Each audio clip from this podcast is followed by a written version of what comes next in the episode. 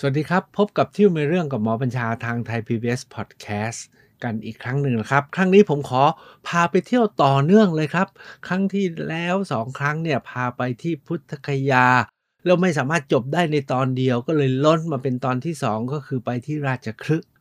รวมทั้งไปขึ้นเขาคิดชกูดไปที่นาลันทา ไปเยี่ยมดินแดนของพระเจ้าพิมพิสาร ครั้งนี้เนี่ยนะครับจะขออนุญาตพาไปที่ พาราณสีและสารนาฏซึ่งเป็นอีกหมุดหมายสำคัญที่พลาดไม่ได้ครับ เที่ยวมีเรื่องกับหมอบัญชา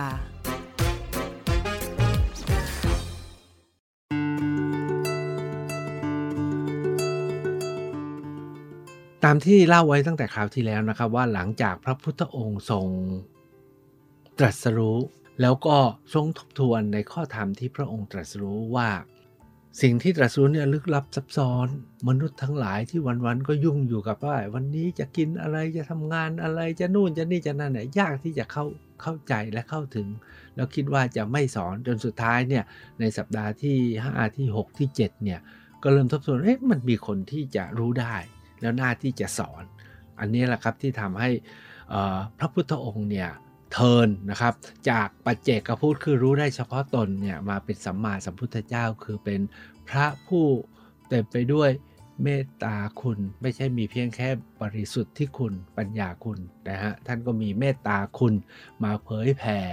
สอนนะครับจนมาถึงทุกวันนี้นะครับ แล้วถามว่าเมื่อทรงตัดสินพระไทยว่าจะสอนเนี่ยนะครับตอนนั้นเนี่ยพระพุทธองค์ทรงประทับอยู่ที่ริมฝั่งแม่น้ำ เนรัญชยาที่เมืองขยาอยู่เอาว่าที่เมืองขยานะครับ แล้วทรงทบทวนว่าเอ๊ะถ้าจะสอนเนี่ยจะสอนใคร อันนี้สำคัญนะครับผมผมใช้คำว่า เวลาเราตัดสินใจจะ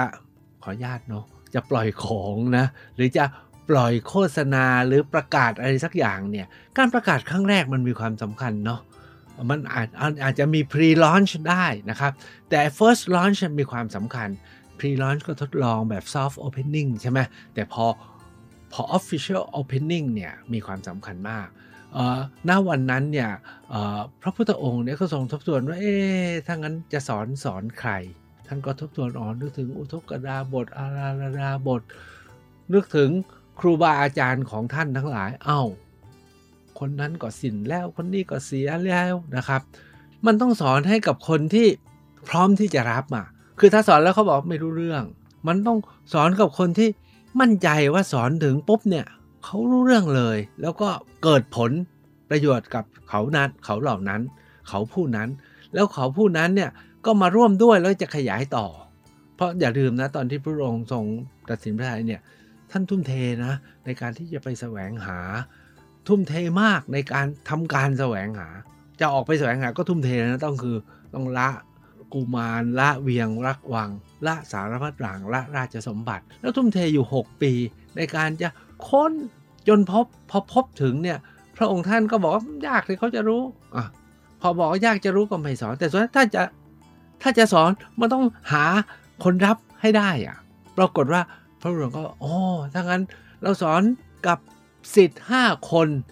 ที่ถือว่าเป็นก้นกุฏิทุกท่านคงนึกออกนะครับปัญจวัคคีย์ทั้ง5เนี่ยนะครับ เป็นทั้งผู้ที่เคยทำนายสิทธัตถกุมารเมื่อแรกประสูติเป็นทั้งลูกหลานของของครูบาอาจารย์ที่เคยทำนายทั้งหลาย แล้วก็พอรู้ว่าสิทธัตถะบวทั้งห้าคนนี้ก็ออกบวชแล้วมาตามเลย ด้วยความเชื่อมั่นศรัทธาว่าคนนี้แหละจะเป็นผู้ช่วยผู้ชี้ทางให้เราเพราะเราปัญญาไม่พอ เราขอตามคนนี้ แล้วคนนี้รู้ ตามปฏิบัติมา 6 ปี จนสิทธัตถะ เปลี่ยนจากการบำเพ็ญทุกกรกริยามาเดินทางสายกลางนะครับก็คือมาเสวยมาทรงสนานนะมาทรงเสวยแล้วก็ผ่อนคลายพระอิริยาบถห้าคนนี้บอกว่าอ้าวอาจารย์เปลี่ยนไป ผิดหวัง ก็เลยชวนกันทิ้งอาจารย์ห้าคนนี้ออกจากขยานะครับออกจากขยาเนี่ยนะครับออกจากริมฝั่งแม่น้ำเนรัญชราออกเดินทาง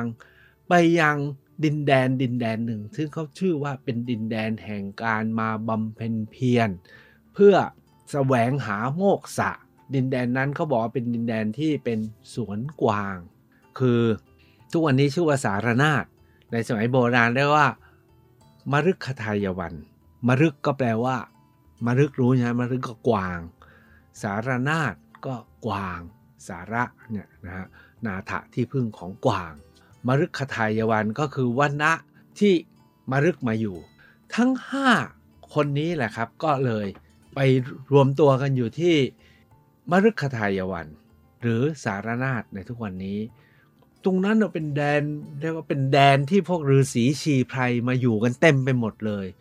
สุดท้ายเขาก็เรียกว่าอิสิปัตนะมฤคทายวันอิสิเนี่ยก็ฤาษีนะครับเป็นที่อยู่ของพวกฤาษี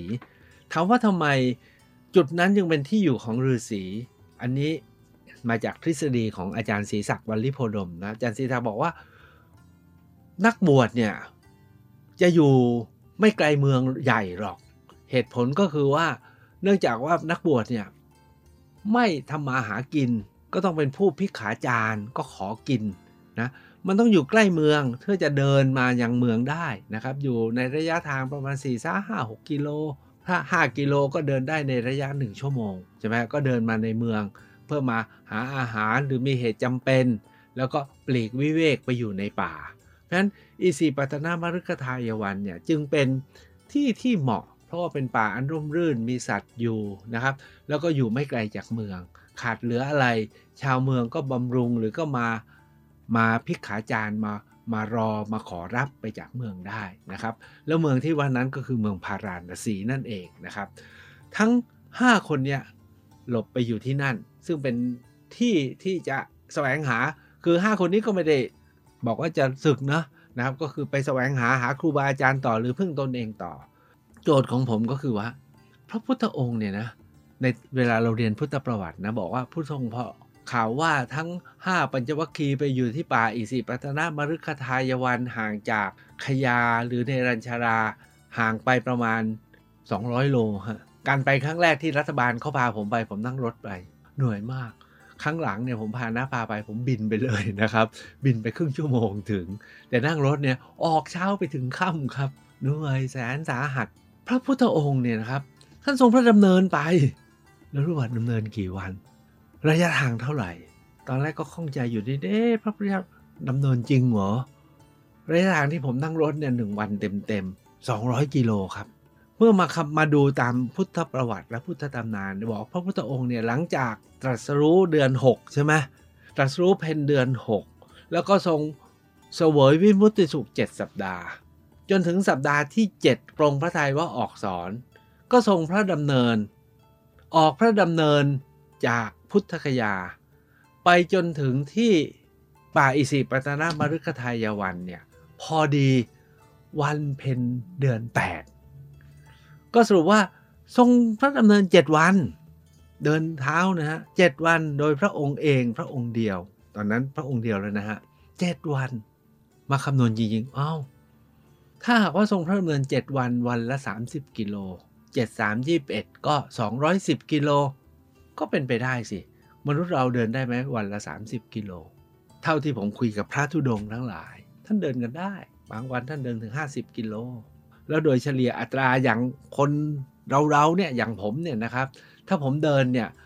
หนึ่งชั่วโมงผมเดินได้ 4 กิโลครับหนึ่งชั่วโมงเดินได้ 4 กิโล เพราะถ้าเราเดินโดยสปีดอย่างนี้นะครับเพราะฉะนั้นเดินวันละ 8 ชั่วโมงก็ได้ 30 กิโล แล้วถ้าหากว่าเดินวันละ 8 ชั่วโมง แล้วก็เดินอยู่ 7 วันก็ 200 กิโลก็ถึงนะครับ ก็ถึงได้ เพราะฉะนั้นเนี่ยมันพอดีอะนะครับเป็นไปได้แล้วน่าเชื่อเชื่อได้ ที่น่าเชื่อและเชื่อได้ก็คือว่าในท้องเรื่องบอกว่าเมื่อพระพุทธองค์ทรงเสด็จไปถึงที่ป่าอิสิปตนามฤคทายวันที่ทุกวันนี้เรียกว่าสารนาฏเนี่ยตอนที่เราไปถึงสารนาฏเนาะพอรถไปจอดปุ๊บก็จะเจอสถูปหลังหนึ่งนะเป็น ฐานก่ออิฐแล้วก็มีการสร้างเป็นแท่งอิฐสูงขึ้นไป เขาบอกอันนี้สร้างในยุคหลังโดยมหาราชาที่เป็นฮินดูแล้ว ตรงนี้เขาเรียกว่าเจ้าขันทีสถูป แล้วก็เดินเลยเข้าไปข้างในจะมีทำเมฆกสถูป แล้วก็มีสถูปที่พระเจ้าอาโศกมาสร้างไว้ แล้วมีมีหลักเสาอโศกปักไว้ บอกว่าตรงเนี้ยคือที่ที่พระพุทธเจ้าแสดงปฐมเทศนาโปรดปัญจวัคคีย์ตามท้องเรื่องเนี่ยบอกว่า เมื่อพระพุทธองค์เสด็จพระดำเนินมาถึงเนี่ยนะครับ ปรากฏปัญจวัคคีย์ทั้ง 5 โดยกนทัญญาพี่ใหญ่เนี่ยบอกว่าเห็นไหมนะสิทธัตถะผู้แพ้กำลังเดินมาหาพวกเรา ตอนนั้นเนี่ยปัญจวัคคีย์ทั้ง5เนี่ยคือถือว่าสิทธัตถะแพ้แล้วนะครับเลิกบำเพ็ญเพียรแล้ว ถือว่าแพ้แล้วเรานี้มาบำเพ็ญเพียรพึ่งตัวเองกันดีกว่าหาแสวงหากันเอง ตอนนั้นก็มาถึงนี้ก็อยู่อยู่ได้ 2 เดือนใช่ไหมครับ เป็นตอนก่อนเพนเดือน8โกนทัญญาก็บอกว่า เห็นไหมมาแล้ว พวกเราอยากเข้าไปหานะ อยากเข้าไปถัก เพราะว่าเขาเป็นผู้แพ้ เรื่องของเรื่องนะบอกพอสิทธัตถะทรงพระดำเนินมาถึงที่เจ้าขันทีสถูปเนี่ย ปัญจวัคคีย์ทั้งห้าเนี่ยเข้าไปรับกันทั้งหมดเลย คือด้วยความที่ใช้คำว่าเคยปฏิบัติเคยดูเคยดูแลกันมา ก็เข้าไปต้อนรับทั้งทั้งที่ตั้งหลักเราจะไม่รับนะแต่สุดท้ายเนี่ยในท้องก็เข้าไปรับเลย เข้าไปรับเลย หรืออาจจะเพราะตอนนั้นเป็นพระพุทธเจ้าแล้วก็มีบารมีนะครับพวกนี้ก็เข้าไปรับ แต่คำทักทายก็ยังทักทายแบบไม่นับถือทักทายแบบว่าเป็นยังไงแต่ผมชอบคำตรัสนี้ของพระพุทธเจ้า พระพุทธเจ้าบอกว่าเราบรรลุแล้ว จะมาบอกสิ่งที่เราแสวงหา แล้วเราช่วยกันค้นหาด้วยกัน แล้วท่านทิ้งเรามาหาว่าเรายกเลิกเนี่ย ปรากฏว่าเราพบแล้วนะ ปรากฏว่าทั้งห้าเนี่ยนะไม่เชื่อไม่ฟัง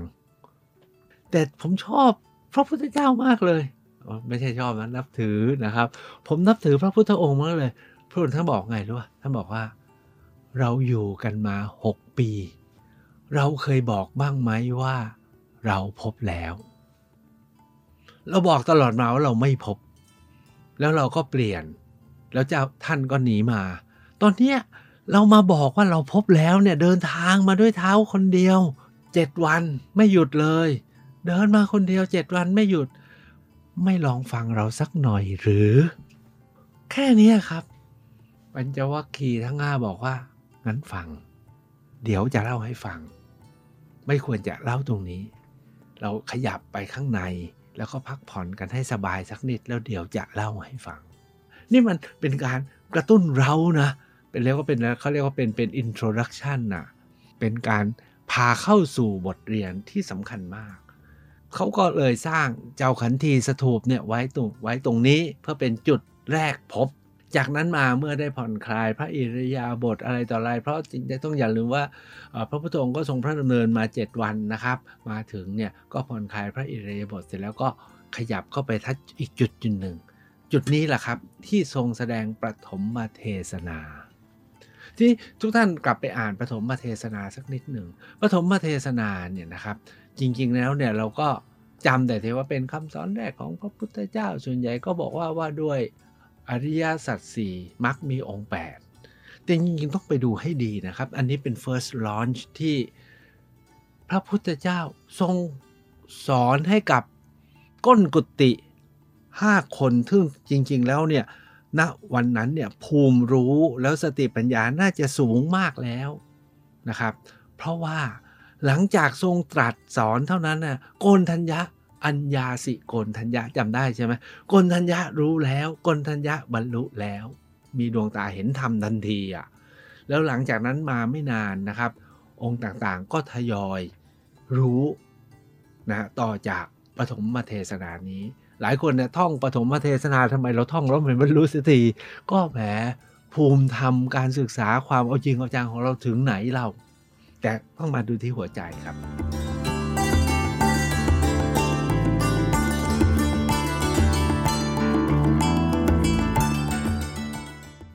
ในปฐมเทศนาของพระองค์เนี่ยมีอยู่ 3 ช่วงนะครับ มีอยู่ 3 ช่วงสำคัญ ช่วงหนึ่งเนี่ยพระองค์ทรงทบทวนกับปัญจวัคคีย์ทั้ง 5 ว่า ถ้าหากว่าท่านได้ฟังตอนที่ผมไปที่พุทธคยาเนี่ยผมจะขอพูดซ้ำนะครับ พระองค์ในชุดตอนแรกเนี่ยพระองค์ทรงบอกว่าทางที่ถูกต้องเนี่ยคือทางสายกลาง ทางที่สุดทั้งสองไม่ใช่ ที่สุดทั้งสองนั้นไม่ใช่ ที่สุดทั้งสองคืออะไร คือการมาสุขันลิการุโยคคือการแสวงหาความสุขสุดๆ กับอัตกิลมาฐานุโยคคือการทนทุกข์สุดๆ ทั้งสองอย่างไม่ใช่ ที่สุดทั้งสองนั้นไม่ใช่ แต่ที่ใช่นั้นคือทางสายกลาง เข้าใจใช่ไหมเพราะปัญจวัคคีย์ทั้ง5เนี่ยเชื่อมั่นในการบำเพ็ญเพียรแล้วพอสิทธัตถะเลิกบำเพ็ญเพียร ทั้ง 5 ก็เลยเชื่อว่าไม่ใช่ก็เลยทิ้งมาเพราะฉะนั้นเริ่มต้นเนี่ยพระพุทธเจ้าต้อง correct นะทบทวนเรื่องนี้ก่อนว่า สิ่งที่เราค้นพบเนี่ยแล้วเราทดลองอย่างจริงจังหลังจากท่านจากมาเนี่ยก็คือเราพบว่าทางสายกลางต่างหาก มันไม่ใช่ที่สุดทั้งสอง แล้วตอนที่สองเนี่ยพระพุทธองค์จึงบอกว่าทางสายกลางนั้นเป็นอย่างไรเล่า พระพุทธองค์ก็ทรงแสดงมรรคมีองค์8 ที่มีฐานมาจากอริยสัจสี่ซึ่งอันนี้ผมไม่ขอขยายผลเพราะทุกท่านรู้เรื่องดีแล้วต่อท่อนที่ 3 ที่พระองค์ทรงกำชับทิ้งท้ายสิครับสำคัญ พระองค์ทรงบอกว่าสิ่งที่ทรงตรัสรู้นี้เนี่ยนะครับไม่ว่าจะเรียกว่าเป็นมรรคมีองค์ 8 อริยสัจสี่ทางสายกลางหรือจริงๆเนี่ยต้นเขาก็มาจากอิทธปัจจยตาปฏิจจสมุปบาทเนี่ยครับทั้งหมดนี้เป็นแอปนะครับเป็นแอปนู่นแอปนี้ก็ตามเนี่ยนะครับ แต่สุดท้ายพระพุทธองค์ทรงทรงย้ำว่าทั้งหมดนี้เนี่ยครับ จะต้องไปศึกษาทบทวนเป็นติปริวัตตัง และทวาทศการัง ติปริวัตตังคือ เอาอริยสัจสี่ทั้งสทั้งสี่นี้นะครับ ไปหมุนเป็น3รอบ ติปริวัติก็คือ 3 ปริวัติก็วงแล้วไปหมุน 3 4 คูณ 3 ก็เป็น 12 เรียกว่าทวาทศการัง อันนี้คือที่มาของธรรมจักทำไมมี 12 ซี่นะครับ คือติปริวัตตังทวาทศการัง แล้วทรงกำชับโดยว่า วงแรกก็คือ สัจจยานก็คือรู้แจ้งเห็นจริงในความจริง วงที่สองเรียกว่ากิจยานคือรู้แล้วต้องลงมือทำรู้อย่างเดียวไม่พอ ต้องลงมือทำกิจยานรู้จากการกระทำแล้วอันที่สามนะฮะ ทรงทิ้งท้ายด้วยนะว่าเป็นกะตายาน ก็คือรู้จากการ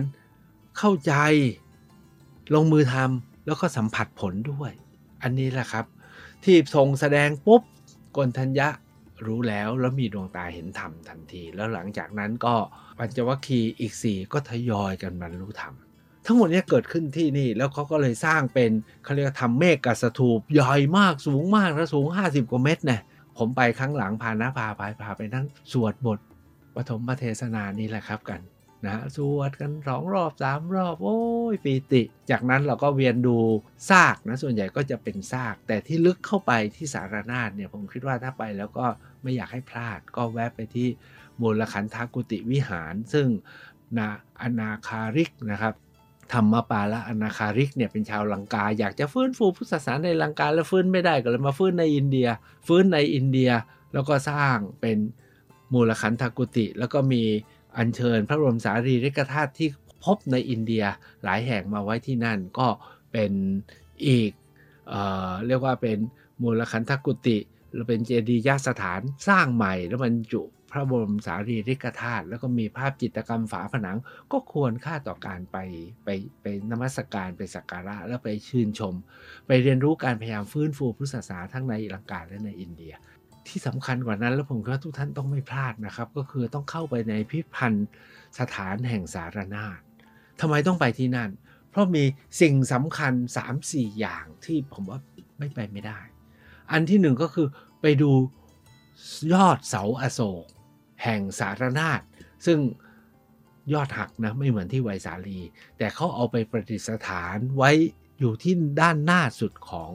ออด้านในของพิพิธภัณฑ์ ผมไปครั้งแรกเนี่ยไปกับทางการเขาอนุญาตให้ถ่ายรูปถ่ายมาเต็มเลย แต่ครั้งหลังเขาไม่อนุญาตให้ถ่ายรูป ไม่แน่ใจว่าทุกวันนี้อนุญาตหรือเปล่า แต่เรียกว่าที่เราเห็นเป็นเสาอโศกแล้วข้างหน้าเป็นสิงห์สี่หัว แล้วที่ตรงคอเนี่ยมีวงธรรมจักรแล้วก็มีรูปโคมีรูปสิงห์มีรูป มีรูปสัตว์สี่ตัววนอยู่ แล้วอันนี้ก็กลายเป็นสัญญลักษณ์ของอินเดีย เป็นตราประจำอินเดีย รู้ป่ะฮะตราประจำชาติอินเดียมี2ออย่างนะครับ อันที่ 1 คือเป็นวงล้อธรรมจักร อันที่ 2 ก็คือรูปหัวเสาวโศกรูปสิงจากสารนาฏนี่แหละครับนั้นต้องเข้าไปดู แต่ที่ยิ่งสำคัญกว่านั้น แล้วทุกคนอาจจะไม่รู้ก็คือว่า ธรรมจักรครับธรรมจักรที่เป็น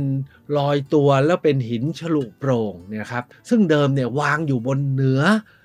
เหนือหัวสิงทั้ง 4 บนเสาอโศกเนี่ยนะครับ แต่ทุกวันนี้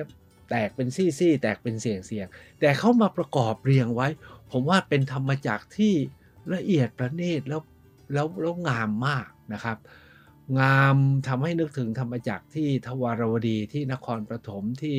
เพชรบูรณ์สีเทพนะครับที่เมืองไทยมากมาย แต่ธรรมจักรองค์นี้เนี่ยผมว่าใหญ่มากแล้วก็โปร่งจึงเปราะบางและผังมาก แต่ที่สำคัญกว่านั้นก็คือนานาพระพุทธรูปที่จะแสดงอยู่ในพิพิธภัณฑ์ที่สารนาฏเป็นพระพุทธรูปที่เราเล่าแบบคุปตะนะครับ ซึ่งงามจริงๆ โดยเฉพาะอย่างยิ่งรูปที่คนนิยมแล้วก็นำมาสร้างทำมากก็คือ ที่ทรงประทับแสดงธรรมอยู่บนพระอาสนะ แล้วก็มีรัศมีแล้วมีเทวดาเหาะอยู่ข้างหลังทุกท่านคงนึกออกนะครับ เป็นพระรูป ที่ว่ากันว่าเป็นพระรูปที่สวยที่สุดในโลกองค์หนึ่งนะครับ ก็อยู่ในพิพิธภัณฑ์ที่สารนาฏแห่งนี้นะครับ ทั้งหมดนี้แหละครับก็คือพื้นที่ที่สารนาฏจริงๆแล้วเนี่ยไม่ไกลจากสารนาฏตามที่ผมบอกแล้วก็คือก็คือมีกรุงพาราณสี ส่วนใหญ่เนี่ยเราก็จะไปพักกันที่พาราณสีพาราณสีเนี่ยเขาว่ากันว่าเป็นนครนะครับที่อยู่เก่าแก่สืบเนื่องมายาวนานที่สุด ร่วม 3,000 ปี ทุกวันนี้ก็ยังเป็นอย่างนั้น แต่ยุคหนึ่งตามที่ผมเคยเรียนนะครับว่ายุคเปลี่ยนผ่านจากพุทธมาเป็นฮินดูจนตอนหลังเนี่ยมุสลิมเข้ามาเนี่ยเกิดการเรียกว่าเกิดการรบราฆ่าฟันร่างรากันไปหลายครั้ง แต่ก็ฟื้นคืนกลับมา การไปพารณสีของพวกเราทุกวันนี้ส่วนใหญ่เนี่ยเราจะไม่มีเวลา เที่ยวดูอะไรในนครอันยิ่งใหญ่และสลับซับซ้อนแล้วก็โอ้ยโกลาหลอลมานแต่หัวใจของการไปพาราณสีเนี่ยผมคิดว่า มี 3-4 อย่างที่อยากจะทิ้งท้าย แล้วก็เวลาไม่ค่อยมากนักนะครับ ทุกท่านคงรู้ว่าแม่น้ำคงคาเนี่ยเป็นแม่น้ำเป็นสายน้ำที่สำคัญมากของอินเดียเขาถือว่าเป็นต้นทานมาจากสวรรค์ แล้วเป็นต้นทานแห่งชีวิต เป็นผู้ให้ทุกสิ่งทุกอย่าง และสายน้ำคงคาสามารถล้างบาปได้ชุบชีวิตได้ เพราะฉะนั้นเนี่ยที่พาราณสีเนี่ยเป็นศูนย์กลางอันสำคัญที่สุดของการมาสักการะบูชา มีเทวาลัยสำคัญอยู่เทวาลัยหนึ่งนะครับ ชื่อว่าวิศวนาถแล้วมีมีวัดมีวิหารอีกเยอะแยะไปหมด ที่เทวาลัยวิศวนาถเนี่ยเขาบอกสำคัญสุดแล้วเราก็จะพยายามไปกันแล้วจะได้ดูแต่หลังคานะครับ แล้วถ้าไปหาจังหวะดูดีอาจจะมองทะลุเข้าไปข้างในเพราะเขาไม่ให้คนไม่ให้ยินดูเข้า จริงเขามีตั๋วให้เข้านะครับ แต่เข้าไปแล้วก็เข้าแต่รอบนอกไม่สามารถเข้าข้างในได้เพราะฉะนั้นส่วนใหญ่คนก็ไม่ให้เข้ากัน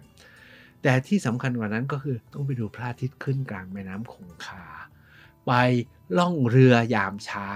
นะครับ ส่วนใหญ่ก็จะไปตั้งแต่ตีห้าแล้วก็ไปลงเรือแล้วดูพระอาทิตย์ขึ้นบนแม่น้ำคงคา แต่ที่สำคัญกว่านั้นก็คือไปดูคนเขาไปส่งน้ำไปอาบน้ำศักดิ์สิทธิ์แห่งแม่น้ำคงคา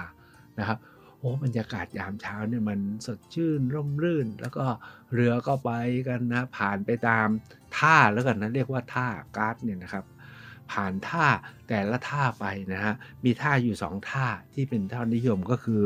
ท่าหนึ่งชื่อว่ามณีกันนิกาอีกท่าหนึ่งก็คืออัศวะเมธเชื่อว่าเป็นพิธีปล่อยอัศวะเมธนะฮะไปนะครับออกไปจากที่นี่ ส่วนใหญ่เนี่ยเราก็จะดูคนมาอาบน้ำแต่จริง ๆ แล้วตามท่าทั้งหลายเนี่ยอินเดียเขาเชื่อกันว่าถ้าใครได้มาตาย ริมแม่น้ำคงคา ตายแล้วก็ได้เผาที่แม่น้ำคงคาเนี่ยก็จะทำให้ได้คืนสู่พระเจ้า พระเจ้าก็ให้พรนะครับ เพราะฉะนั้นเนี่ยเวลาเราไปจะเจอคนอาบน้ำอะไรนะครับเราเจอแท่นที่เขาเผาศพก็จะมีศพมาวางกองอยู่เยอะแยะไปหมดเลยนะครับ แล้วก็บางกองก็ยังเผาอยู่ยังคู่กลุ่น บางกองก็เพิ่งหาบเข้ามาส่ง แต่ละท่าแต่ละที่ก็ขึ้นกับชั้นขึ้นกับวันนะ เราก็เห็นจุดที่มีการเผาก็จะขอไม่ให้ถ่ายรูปนะครับ แต่เราก็ได้เห็นเต็มไปหมด บางจุดเขาก็เอาเรือเข้าไปจอดใกล้ ๆ เพื่อให้เราได้เห็นได้ดูว่าอ๋อเป็นอย่างนี้เอง พอเขาเผาเสร็จเขาก็กวาดทั้งหมดลงไปในแม่น้ำใกล้ๆกันนั้นก็มีคนอาบแม่น้ำกันอยู่ ก็เป็นวิธีคิดนะเป็นวิธีปฏิบัติที่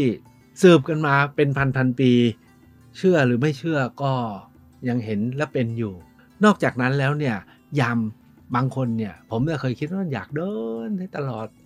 แนวเลย แต่ก็ไม่เคยได้เดินยาวสักเท่าไหร่ เพราะว่าส่วนท้ายก็มาขึ้นเรือพอเรือขึ้นฝั่งเดินได้แวบหนึ่งเขาก็เรียกขึ้นรถ แต่มีอีกช่วงหนึ่งที่สำคัญที่ถ้าหากว่าท่านมีเวลาอยากให้ไปดูก็คือไปดูพิธีอะไรอะเขาเรียกอารตีนะครับ เป็นการบูชาไฟนะครับ เป็นการทำประทีปไฟแล้วก็แห่แหน แล้วก็ร่ายรำกันที่หน้าท่า จะจัดขึ้นตอนเย็นนะครับอตอนที่ผมไปครั้งที่ทางรัฐบาลเชิญไปเนี่ยโอ้โห พิธีเขาแบบไปดูแล้วมันก็ตรึงดีนะ เพราะว่ามันจัดขึ้นในยามค่ำคืนแล้วก็ประทีปไฟเนี่ยมันสูงมันเป็นเป็นชั้นๆๆๆนะครับ แล้วก็แห่แล้วก็รำกันอยู่ตรงนั้นแหละนะครับ แล้วพวกเราก็นั่งกันอยู่ที่ท่าแล้วนั่นก็คือแม่น้ำคงคา แล้วใกล้ ๆ กันก็มีมหาวิหารมีวัดต่างๆนะครับอั อันนั้นก็คือบรรยากาศที่พาราณสีนะครับ ท้ายสุดของการไปพาราณสีเนี่ยจริง ๆ แล้วมันจะมีอะไรมีเมืองข้างๆนะครับ มีเมืองใกล้ ๆ อีกมากมายนะครับ ไม่ว่าจะกุสินาราโกสัมพี สาวัตถีสังกัสสะแต่เวลาผมก็ไม่พอที่จะเล่าแล้วความจริงนะ ก็ยังไม่เคยได้ไปสักทีหนึ่งครับ คิดว่าสักวันจะไป ส่วนอัคราที่มีทัชมาฮานนะครับหรืออโยธยาซึ่งอยู่ในในในแคว้นอุตรประเทศเนี่ยก็อยู่ไกลเกินไปนะครับ วันนี้ยังไม่พาไปไว้ไปวันหน้า ท้ายสุดอาหารการกินที่พาราณสียิ่งมันน่ากินไปหมดเลยนะครับ ตามท้องถนนแต่เราไม่กล้าซื้อกินสักอย่างเดียว เพราะ กลัวว่าจะเกิดเหตุทำให้เที่ยวต่อไม่ได้ แต่ที่พอซื้อไหวนะครับก็คือผ้า ผ้าไหมจากแคว้นกาสีที่มีชื่อเสียงโด่งดังมาตั้งแต่ยุคดึกดำบรรเนี่ยนะครับ จนแม้ทุกวันนี้นะครับก็คือผ้าไหมแห่งพาราณสีเนี่ยมีชื่อเสียงมากนะครับ ก็อยากจะแนะนำว่าถ้าหากมีเวลาก็หาซื้อกลับมาด้วยนะครับใน Lonely Planet เขามีข้อแนะนำว่า การเที่ยวการซื้อการเจรจาอะไรนะครับ อย่าได้ซื้อตามท้องถนน เพราะว่าทุกอย่างจะไม่ใช่ของจริง แล้วก็จะถูกโกงราคา แล้วก็อาจจะไม่ได้อะไรเลยนะครับอันนั้นก็เป็นคำคำอธิบายของหนังสือไปเที่ยว ด้วยเหตุนี้เวลาผมไปนะก็จะไม่ซื้ออะไรตามท้องถนนเลย รวมทั้งจะไม่ให้ทานอะไรด้วยนะครับ เพราะถ้าเราให้ทานกับใครไปสักคนสองคนเนี่ยคนอื่นจะมาแห่ห้อมล้อมจนจบเลย ถ้าจะซื้อก็คือไปตามย่านที่เขามีขายของนะครับ แล้วก็มั่นใจว่าเป็นย่านร้านค้าที่ที่เราดูว่ามันมีคุณภาพเพราะถ้าเป็นย่านของคนอินเดียจริงๆเราก็สื่อสารไม่ถูก แล้วอันที่ 2 ก็คือเขาเห็นเป็นเราต่างชาติ ก็จะมีปัญหากับเราทุกทีผมไปทุกทีจะได้ผ้าสารีกลับมาจะได้เสื้อ คาดีนะครับ ได้กางเกงของคนอินเดียเอามาใส่แบบแขกบ้างนะครับ ก็ทำให้มีความระลึกถึงดินแดน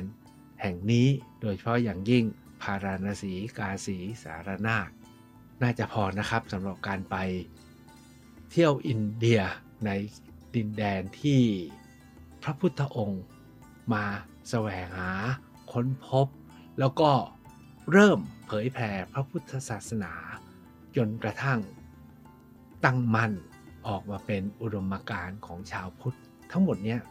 เกิดขึ้นในช่วงระยะเวลาเพียง 9 เดือนนะครับ ทบทวนส่งท้ายก็คือ หลังจากตรัสรู้ใช้เวลา 7 สัปดาห์อยู่ที่พุทธคยา จากนั้นพระดำเนิน 1 สัปดาห์มาถึงพาราณมาถึง พาราณสีแล้วก็ไปที่ป่าไอสิปตนะมฤคทายวันมีประถมมาเทศนา หลังจากนั้นทรงเผยแผ่โปรดยศกุลบุตรชฎิลสามพี่น้อง พระสารีบุตรพระโมคคัลลาน แล้วก็มาที่กรุงราชคฤห์ก็พอดีเพ็ญเดือนสามมาฆบูชา ที่ป่าอิสิปตนะเนี่ยก็คือเพ็ญเดือน8นะครับที่เราเรียกวันวันอาสาฬหบูชา พอมาถึงที่นี่ ก็เพ็ญเดือนสามก็มาฆบูชานี่วิสาขะอาสาฬหะ แล้วก็มาคาเนี่ยเกิดต่อกันในช่วง 9 เดือนนี้เท่านั้นเองครับ เที่ยวมีเรื่องกับหมอบัญชา